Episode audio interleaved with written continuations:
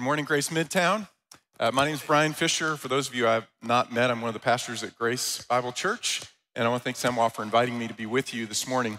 Uh, if you have a Bible, please turn with me to Luke chapter 15. That's where we're going to begin this morning. Luke chapter 15. Uh, but before we get into the word, I'm going to tell you a story. When our kids were uh, much younger, we decided it'd be just a, a, an amazing once in a lifetime experience for them to take them to Israel so that they could see all of the, site, the biblical sites and uh, learn in, in, the context of where Jesus uh, actually walked. And so we decided to be a really good opportunity for them to also uh, record all of this for themselves. So we bought them each a little digital camera, and they could take all the pictures they wanted, so they'd have all these memories when they got home. So uh, as the kids were taking pictures, one of the things that I noticed was uh, my daughter didn't take pictures of, of any of the historical or geographical sites. She took pictures of all of the cats. We have a photo here? Yeah, so um, my daughter went around the nation of uh, Israel, and rather than taking pictures of Jerusalem or the Sea of Galilee or Capernaum or Bethlehem, she took pictures of cats. Everywhere we went, she took pictures of cats because she loves cats. Uh, I don't know why she did not inherit that from me because I don't love cats. And um, when she got home, she created a cat calendar. Uh, the cats of the nation of Israel, she put on a calendar. And every time I turned around, uh, she was petting a cat or picking up a cat. And she kept asking me, can we, can we take this cat home, Daddy? And I said, why would we ever want to do that? These cats, they're, they're just, they're mangy and they're missing fur and they've got worms and they have fleas and they're diseased and they're horrible. But she loved them all.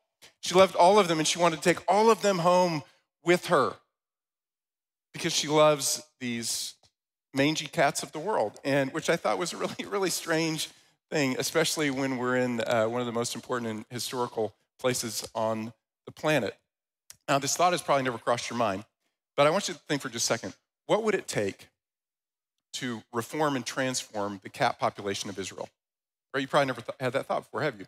What would it take to, to transform and reform the cat population? Well, you you need to give them medicine to get rid of their worms and their ticks and their fleas. You'd need to give them food and they'd need to have shelter. They'd need to have unconditional love. They would need, of course, to have something that no cat has, which is a reason for living. And they would need to have purpose, right, and meaning for their lives. Uh, I've just tipped my hand how I, how I feel about cats. Now, um, I use that illustration, that metaphor, because sometimes churches are like gangs of feral cats. Not talking about our church. But um, they become diseased and sickly, and they bite scratch and claw at one another, and you wouldn't want to be a part of that. And you wouldn't want to invite people into that. We don't want to be that. Instead, God's word says we're to be the bride of Christ. We're to be an aroma of Jesus Christ. We are to adorn the gospel of Jesus Christ. And so, what I want to talk about this morning is uh, how do we become or stay a church like that? A church that's, that's beautiful, that looks more like the bride of Christ and less like a gang of feral cats, so to speak.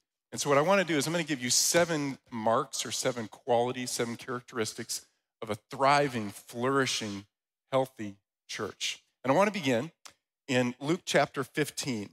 So, if you're not there, please turn to Luke chapter 15. Let's begin reading in verse 1. It says, Now all the tax collectors and the sinners were coming near to Jesus to listen to him. Both the Pharisees and the scribes began to grumble, saying, This man receives sinners and eats with them. So he told them this parable, saying, What man among you, if he has a hundred sheep and has lost one of them, does not leave the 99 in the open pasture and go after the one which is lost until he finds it? When he has found it, he lays it on his shoulders, rejoicing. And when he comes home, he calls together his friends and his neighbors, saying to them, Rejoice with me, for I have found my sheep which was lost. I tell you that in the same way, there will be more joy in heaven over one sinner who repents than over 99 righteous persons who need no repentance. Or what woman, if she has 10 silver coins and loses one, does not light a lamp and sweep the house and search carefully until she finds it? When she has found it, she calls together her friends and neighbors, saying, Rejoice with me, for I have found the coin which I had lost. In the same way, I tell you, there is joy in the presence of the angels of God over one sinner who repents. First mark of a, a healthy, thriving church is that we seek the lost. This is a series actually of three parables uh, the parable of the lost sheep, the lost coin, and then the lost son. And Jesus tells these three parables to show to the self righteous Pharisees that God loves the lost and he cares about the lost and he's seeking after the lost. And he's telling it to these people who are lost, who are broken, the tax collectors and the sinners and the prostitutes and the, the, lepers, saying, You are the people that God loves. And by extension, God wants his children to have that same love, to seek and to save that which is lost. When I was a little kid, my sister and I, we, we would frequently lose things, and we would go to my mom and we'd say, Mom, where are my shoes? Where are my socks? Where's my toys? Where's my lunchbox? And my mom would always say the same thing. She would say, Have you prayed about it? Did you ask Jesus where your lost thing was? And be like, Oh, whatever, mom, right? She'd go, Let's just stop and pray. We'd hold hands and we'd pray. And it was crazy because every time then she would walk out and she'd find it. It was like magic. She always knew. And she said, God knows where that lost thing is and he can help us find it. And God knows where the lost are. And He cares about the lost. And He wants us to have the same heart that He has for those who are not here with us, who are not a part of the body of Christ. It was true for my mom uh, with physical items, it was also true uh, spiritually. When I was in about the first grade, first or second grade, we lived in Oregon, and uh, a new family moved in next to us. My mom went next door to them and, and greeted the, the, the wife as she opened the door, and the wife said, You know, I really I don't have the emotional energy bandwidth right now to get to know people. We're really struggling with something with our family. And my mom said, Oh, I'm really sorry. Can do you mind? You want to tell me, share what you're struggling with? And said, My husband was just diagnosed with a brain tumor, and no one can know what this is like, what we're going through. Well, my dad had a brain tumor. About the time that my mom got pregnant with me, he was diagnosed with a brain tumor, and mom said, I know exactly what you're going through. And my mom told her story, and they shared their story. And my mom uh, began to serve them and cook meals for them. And then she shared the gospel with the, the wife. She trusted Christ and shared, shared the gospel with the kids, and they trusted Christ. Shared the gospel with the husband who was dying of uh, a brain tumor, and he trusted Christ. And my mom would tell you, I'm not an evangelist. But she just had a broken place in her heart for those who were lost. What I want to do this morning is I want to walk you through these seven marks of a healthy, flourishing church, but then I want to issue you challenges. I want to issue us challenges as a church. And the first is this ask God this semester to just break your heart for the lost.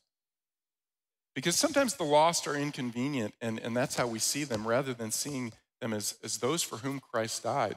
That, that God loved them so much that he was willing to sacrifice what was most valuable to him to give his only begotten son so that they could be a part of the family. And what we want to be as a church is a church who, that cares more about the people who aren't with us here this morning than we even care about ourselves. And so ask God this semester that He would just begin to stir up your heart, break your heart, begin to see people in their spiritual state and long for them to be in God's family. That's the first mark of a healthy, thriving church. We seek the lost. Second, we proclaim the gospel. Uh, when the lost need to be found, what do they need to hear first? They need to hear the gospel of Jesus Christ. Listen to these words of Paul from 1 Corinthians chapter 15.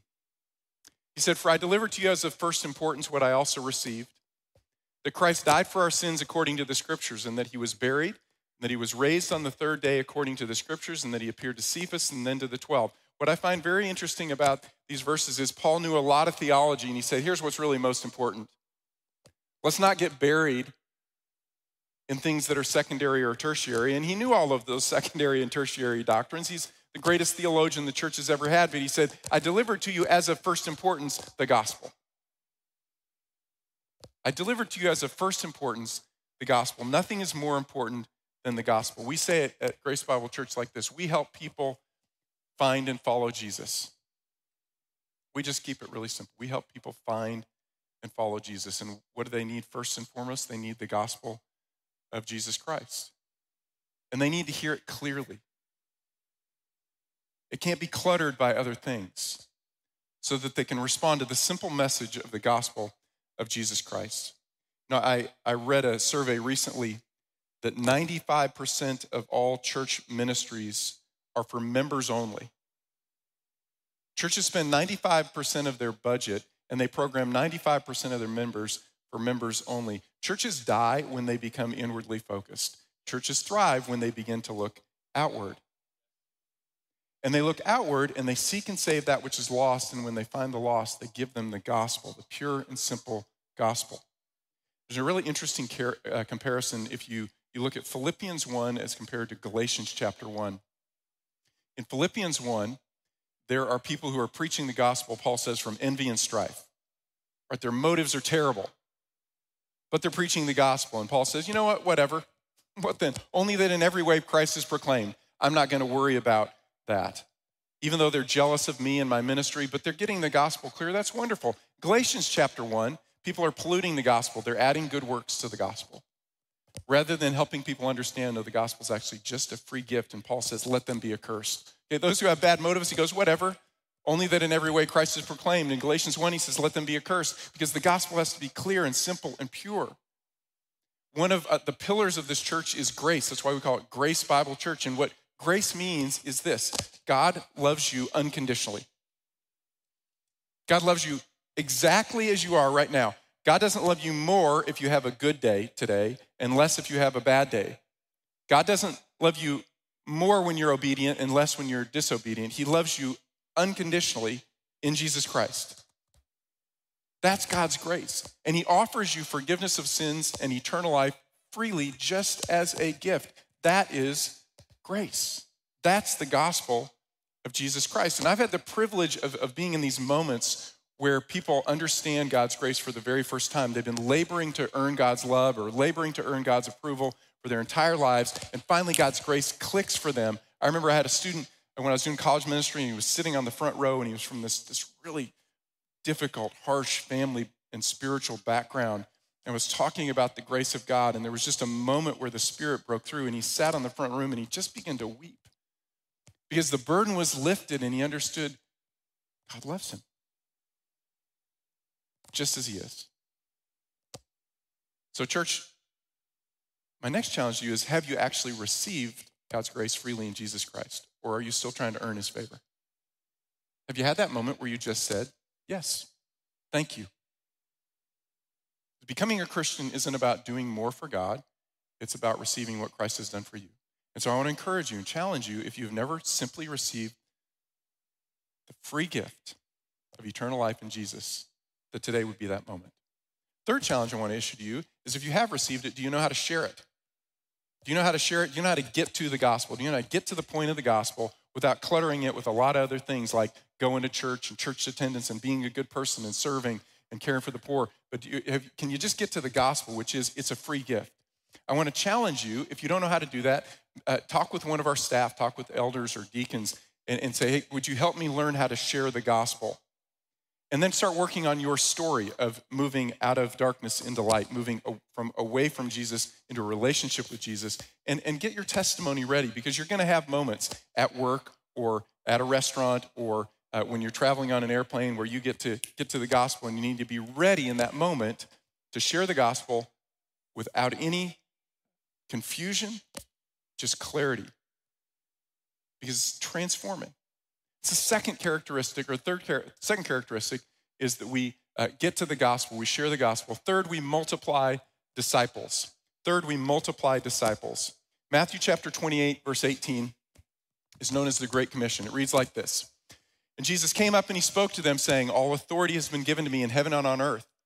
Go therefore and make disciples of all the nations, baptizing them in the name of the Father and the Son and the Holy Spirit teaching them to observe all that I commanded you. And lo, I'm with you always, even to the end of the age. So we say it like this we help people find and follow Jesus. We share the gospel of Jesus Christ, but then we want people to learn how to follow Jesus. That is, a disciple, a learner of Jesus, so that they can be transformed into the image of Jesus Christ.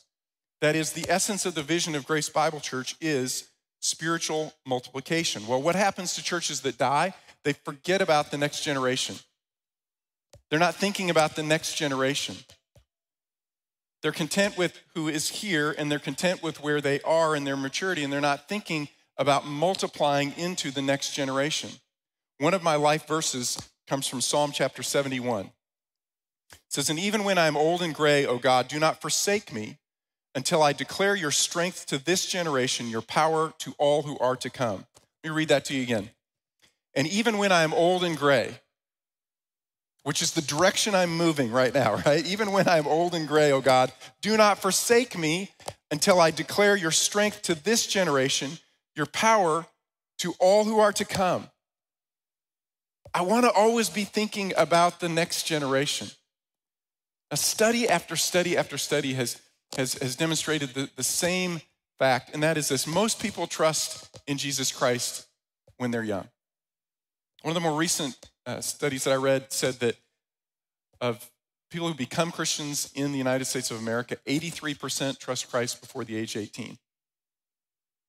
95% of people trust Christ before the age 30.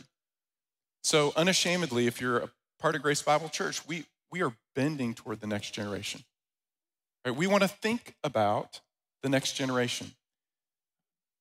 You know, a few years ago, um, I'm 58 now. When I was 53, I bought a Jeep. I always wanted a Jeep.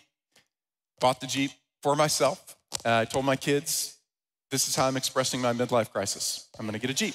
And my son looked at me and super directly, he said, Dad, uh, you're 53. I said, I know I'm 53. He said, You're 53. That means uh, you're past midlife, Dad. You're 106. I don't. You, you need to. You know. Uh, okay. Okay. So I'm. This is where I am. I'm on. The, I'm on the downward slide. I get that, and I'm okay with that. But that compels me even more, knowing the time is short. I won't be occupying a seat at Grace Bible Church forever and ever.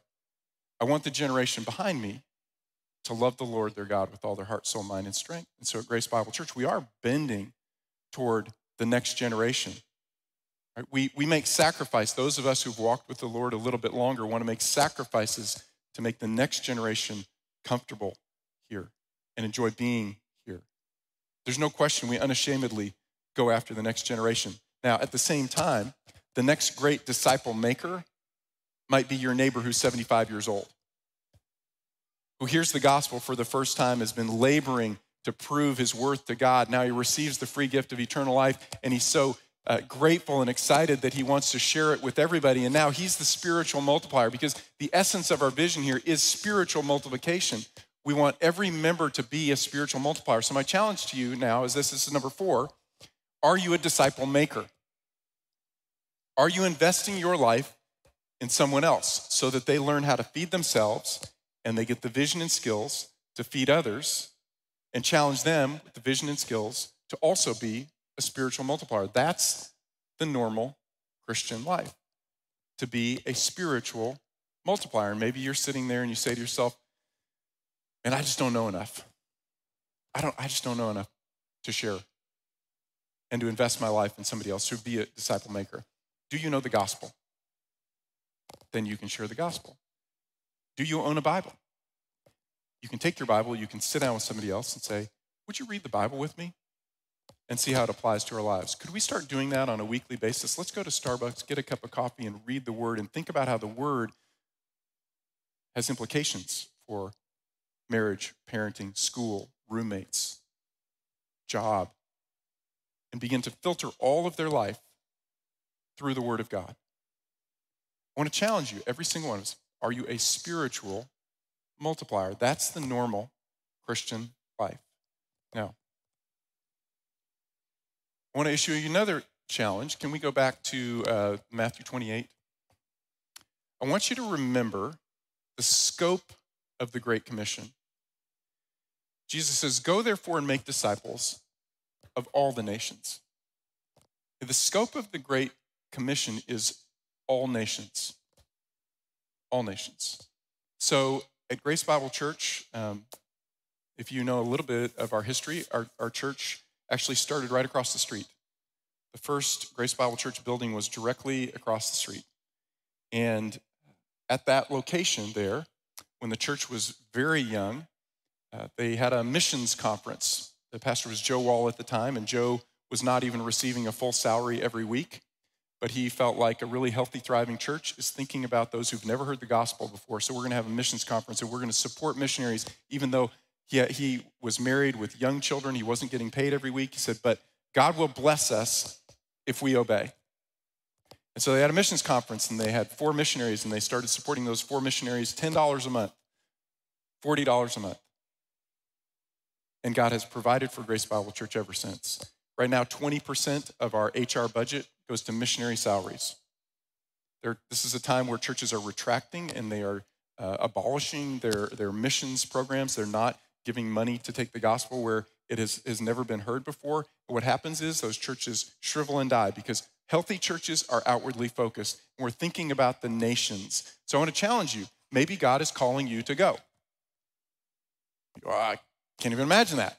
Well, maybe God is calling you to go. Uh, John and Heather Lewis worship here. John and Heather are a couple of my heroes of the faith. Uh, John and Heather had uh, thriving careers here in Bryan College Station, and they felt like God was calling them to take the gospel to people who'd never heard the gospel. So they sold their house. They moved into a little apartment because they knew they were going to live in an apartment where they were going. And they want their, their, their small family, three boys, to experience apartment living.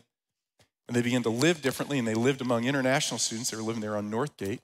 And then they sold everything else, and they left their jobs, and they, and they went.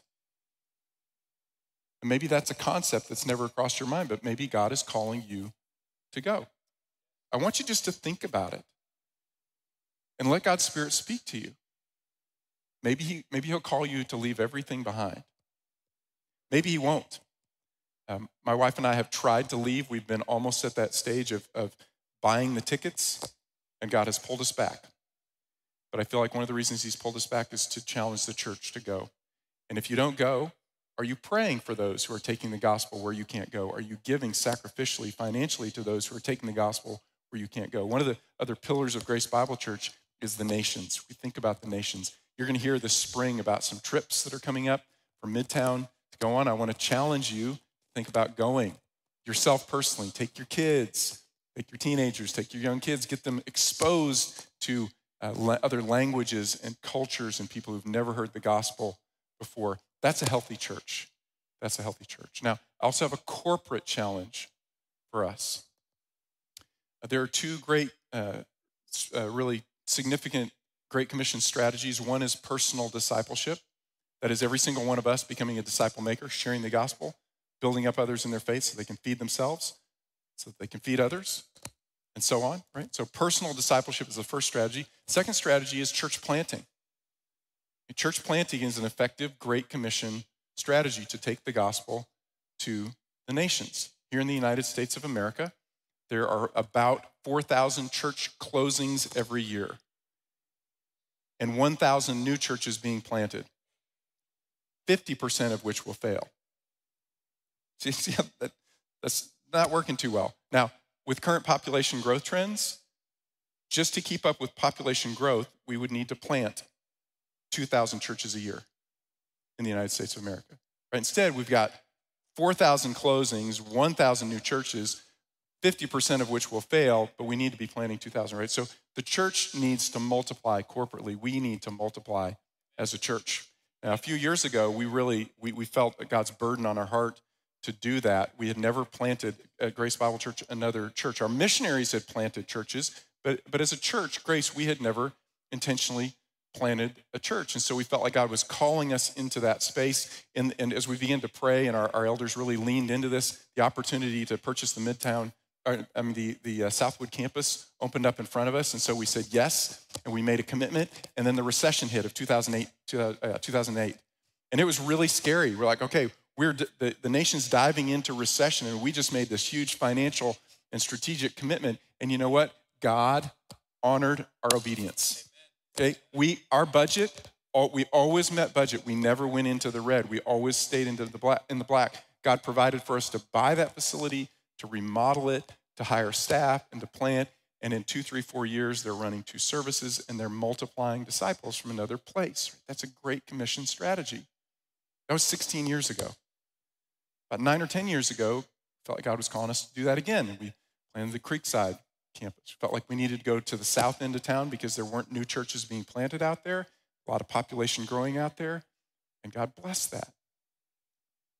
We're about halfway through the third year of Midtown. Felt like God was calling us to multiply again. And again, it's just, just a beautiful, uh, miraculous story. One of our elders sent me an email about this facility being for sale. And he said, Well, it's probably not good timing. I'm like, This is perfect timing because this is a perfect opportunity. I'm not a super mystic. My wife is the mystic of the family, but how can you not think that there's something really special when it's directly across the street from the original Grace Bible Church? That's amazing. And so we said yes. We said yes for, for, for uh, some really specific and different reasons because what we wanted to do here at Midtown is we wanted to plant a bilingual, multicultural church. Now, uh, my first degree was in economics, so forgive me for giving you more statistics, but I like statistics as illustrations. Um, anybody know in the United States of America, what is, what's the percentage of Hispanics in the US? Anybody know? This, this campus should know this statistic. Anybody? US is 20%. State of Texas, what's the percentage of Hispanics? 40%. Okay, 40% in the state of Texas, 40% uh, in the city of Bryan, roughly 40% in this neighborhood. Uh, Hispanics are the majority minority in the state of Texas now. That means in this neighborhood, in this city, in this state, in this nation, Hispanics are leading and will lead the cultural trends that are all around us. That's the future. That's the future. Just down the road here, I don't know, a mile and a half, are 16,000 Hispanic students at Texas A&M University. They will be the future leaders in business, in government, in education, in finance, in research, and science. They're going to they're to lead in every possible way. Now, imagine the opportunity to plant a church that's multicultural, bilingual, that creates a model that we can multiply in Hispanic communities throughout the state of Texas and the United States of America with a particular focus on college students. That's why we're here, people.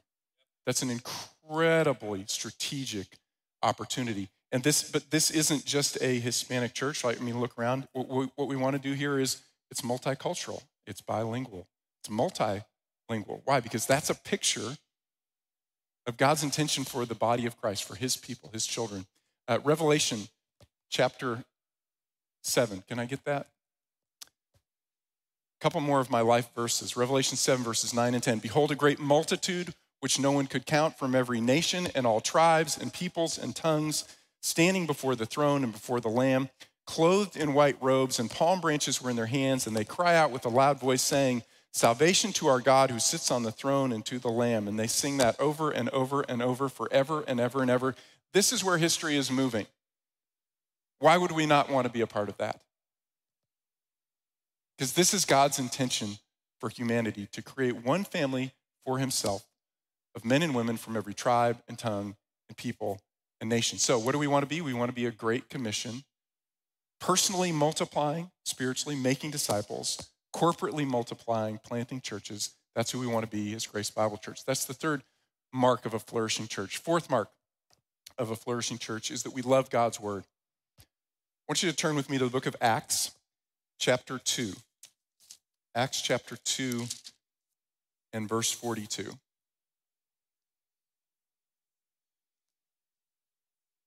Acts 2:42 reads like this. They were continually devoting, devoting themselves to the apostles' teaching and to fellowship, to the breaking of bread and to prayer. Why were they devoting themselves to the apostles' teaching? Well, because the word of God is transformative. In Hebrews, it says it's living and active, it's powerful, it's sharper than any two edged sword. It pierces to the vision of soul and spirit, of both joints and marrows. It's able to judge the thoughts and intentions of the heart. I remember when I first actually began to learn how to study God's word for myself and learn from God's word and then interpret it and apply it for myself. And it was just, it was just mind blowing and transformative for my character. The word of God is, is powerful. Right? It's like a hammer, the prophet said. It just breaks up the, those hard rocks. It churns up the fallow ground. It's, it's transformative. So we are Grace Bible Church. You're going to hear the word of God here every single week. And I want to challenge you to do this this semester. Devote yourself in a fresh way to knowing God's word, not just casually, right? When somebody else teaches the word and you go, yeah, that sounds right to me, but that you would go in and get firsthand information, right? Not a meal that someone else just prepared for you, but a meal that you've gone to God's word and through his spirit, he's spoken to you. I love this description of Ezra, Ezra chapter 7, verse 10, it says, For Ezra had set his heart to study the law of the Lord and to practice it and to teach his statutes and ordinances in Israel, right? I love it's the entire cycle. It says he, he set his heart to study it, but then he also wanted to live it. And then he wanted to multiply it and he wanted to teach others. And I want to challenge us to become devoted students again of the Word of God. That's the fourth mark. Fifth mark is that we depend upon the Holy Spirit. Turn back to chapter 1 and verse 4 of the book of Acts. Chapter 1, verse 4. Gathering them together, Jesus commanded them not to leave Jerusalem, but to wait for what the Father had promised, which he said, You heard from me. For John baptized with water, but you will be baptized with the Holy Spirit not many days from now. So, why did he tell them to wait? Because what he was calling them to do was so far beyond their abilities. He's, in verse 8, he's going to say, You're going to be my witnesses in Jerusalem, Judea, Samaria, and to the uttermost parts of the earth. And you can't do that. Why? Because just a couple days ago, you were afraid to even be identified with me. Or when Jesus was captured in the garden, they all ran away. Peter said, I'll never deny you. Three times he denied Jesus. They were cowering and fearful. And now he's saying, I'm calling you to take this gospel not only in Jerusalem, Judea, Samaria, but you've never traveled past Galilee, and I want you to take it to the ends of the earth. They would need the Spirit's power to transform them. Turn to chapter 4, verse 13. Now, as they observed the confidence of Peter and John and understood that they were uneducated and untrained men, they were amazed and began to recognize them as having been with Jesus. This is Peter and John begin to uh, courageously proclaim the gospel, and they get arrested and they end up getting beaten. And it's just a really, really challenging experience, but they're super articulate and they're like, wait, they never went to our schools, right? They didn't get a degree from our place. What is it that sets them apart? Well, they were with Jesus and they're filled with the Spirit. And they have courage and they have boldness and they have clarity in proclaiming the gospel of Jesus Christ. We want to be people who are marked by the Spirit. People look at our lives and they say, you know, that, that, that person couldn't have done that alone. I mean, I know Jim Herman, and he's a pretty good guy, but gosh, clearly the Spirit is evident in his life. I know Carmen. Clearly the Spirit is evident in her life. There's something different about her. She's marked by the Spirit of God. Galatians chapter 5, verse 22 through 23 says, But the fruit of the Spirit is love, joy, peace, patience, kindness, goodness, faithfulness, gentleness, self control. Church, life is hard. We live in a, in a broken and fallen world. We have, we have challenges physically with our bodies and relationally within our family and financially. Life is hard. It's, it's, a, it's a fallen world we live in. And we are not promised that we will escape from those trials. We are promised the presence of the Spirit taking us through those trials. And when He does so and we respond with love and joy and peace and patience and kindness and goodness and faithfulness rather than bitterness and anger, we look so very different from the world. We're marked by the Spirit. That's who we want to be as a church. But they see the way that we live our lives and they say, that's not natural. That's supernatural. Sixth characteristic is we love one another. First fruit or manifestation of the Spirit is love, right? The fruit of the Spirit is love. That is, we become people who care more about one another than we care about ourselves. John chapter 13, verse 34. Jesus says, I new commandment that is a new commandment I give to you that you love one another even as I have loved you, that you also love one another. By this will all men know that you are my disciples if you have seminary degrees. No, that's not what he says, actually. He says, This is how people will know that you're my disciples if you love one another.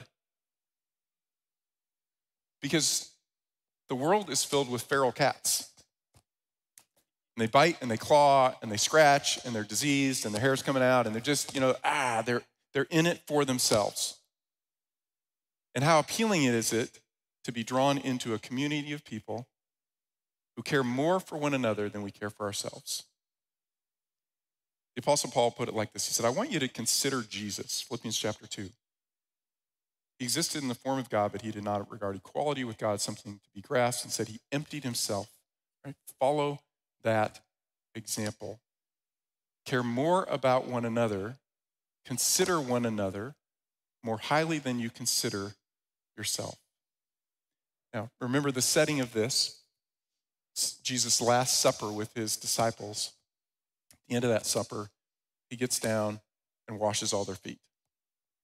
And he creates this super awkward social moment for all of them because the master is removing their sandals and scrubbing between their toes and removing the dust from their feet. It's, it's, it's incredibly uncomfortable, but it's a really poignant moment. And when he finishes, he gets up and he says, What I've done for you, I want you to do for one another. I want you to care more for one another than you care for yourself. I want you to sacrifice for each other. I want you to serve one another. Why? Because that's how the world knows that you're my followers, because you become like me. You become like me when you seek and save that which is lost. You become like me when you clarify grace for people. You become like me when you let the word transform you. You become like me when you display the Spirit. You become like me when you love one another, sacrifice for one another. Now, seventh characteristic quality is we begin and end in worship. Now, um, when I was in college, I went to a Campus Crusade for Christ conference, and Bill Bright spoke. He was the founder of, of Campus Crusade, and he gave a talk. He had 17 points. And I don't remember a single point. I just remember that he had 17 points. So I want you to consider yourselves lucky. I only have seven for you this morning. Just seven points, okay? Seventh point is this we begin and end in worship. I want you to turn to Matthew chapter 22 and verse 36. Matthew 22, verse 36. Jesus was asked, Teacher, which is the great commandment in the law? And he said to him, You shall love the Lord your God with all your heart, with all your soul, and with all your mind. This is the great and foremost commandment. The second is like it you shall love your neighbor as yourself. On these two commandments depend the whole law and the prophets. Now, what I, I don't want you walking out of here feeling this morning is, gosh, I just need to do more things for God. What I would love for you to walk out saying is, there are a few things in life that really matter. And the first is that I would fall more deeply in love with Jesus, that I'd give him more of my heart. What's the first and foremost commandment? Love the Lord your God with all your heart, soul, mind, and strength. Because when you love the Lord your God with all your heart, soul, mind, and strength, he changes you. So then as you begin to serve him, it's not out of duty or obligation or guilt or a sense of needing to earn his love. Instead, it's just a, it's an expression of gratitude because you've been changed by what you love, right? You become like what you love. And when you love God with all your heart, soul, mind, and strength, you become like God. And then you love your neighbor as yourself because you want to love your neighbor as yourself because God loves your neighbor like he loves you. So that's why we begin and we end in worship because there are a few things that are really important in life. There are a lot of things that are, are just really clamoring for our attention constantly, but only a few things matter, right? Remember the story of Mary and Martha. Mary's just sitting at Jesus' feet. She's just loving being with Jesus. That's first. Did a meal need to be prepared? Yes, but that's second, and it's later. First things first. Love the Lord your God with all your heart, soul, mind, and strength. So as we close, we're going to close in worship, but I want to leave you uh, before we close with an image. This is uh, an image from the 2016 Olympic Games. The, uh, the guy on uh, the top there that's Chad LeClos. He's from, uh, he was from South Africa. Guy on the bottom you might recognize. You can see his, uh, on his head there, it says Phelps. That's Michael Phelps. So this is 2016 Olympics. It's a butterfly, 200 meter butterfly race. And LeClos had been kind of trash talking Michael Phelps all week long and um, really wanted to beat Michael Phelps. His goal was to beat Michael Phelps. So at the very end of the race, uh, where is LeClos looking? He's, he's looking at Phelps. And, and you know what happened was he came in fourth because the goal wasn't really should not have been to beat Phelps. The goal was to win the race. But he took his eye off the prize. He got distracted by something secondary and he lost the race. The goal is love the Lord your God with all your heart, soul, mind, and strength. So I want to challenge you this week. Ask God, is there anything right now that I'm holding back? There any corner of my heart that needs confession or that I need to relinquish so that I can love you with all my heart, soul, mind, and strength. Let's pray. Father, I thank you that you love us and that you love us unconditionally. I thank you that your, your grace is transformative, it's powerful. I pray, Father, that we would experience the freedom of knowing that we are being loved, and then we would respond in, in like measure, and we would love you as well. I pray, Father, that as we grow more deeply in our love for you, we would see you changing our heart to value the things that really matter. And Lord, I pray that that would be true of us, uh, not just individually, but corporately here at Midtown Campus. I pray that people would see the way that we love one another and serve one another and sacrifice for one another. And they would say, I want to be a part of that community. I want to be a part of that family. Lord, I pray that you would prosper work here. I pray that you would add to our number people who have never heard the gospel or who are far from Jesus or who've wandered away. Father, I pray that you bring those people, the lost sheep, the lost coin, the lost son, and I pray that you uh, make us people who are have hearts that are broken for what's lost, that we would be like you. It's in Jesus' name we pray. Amen.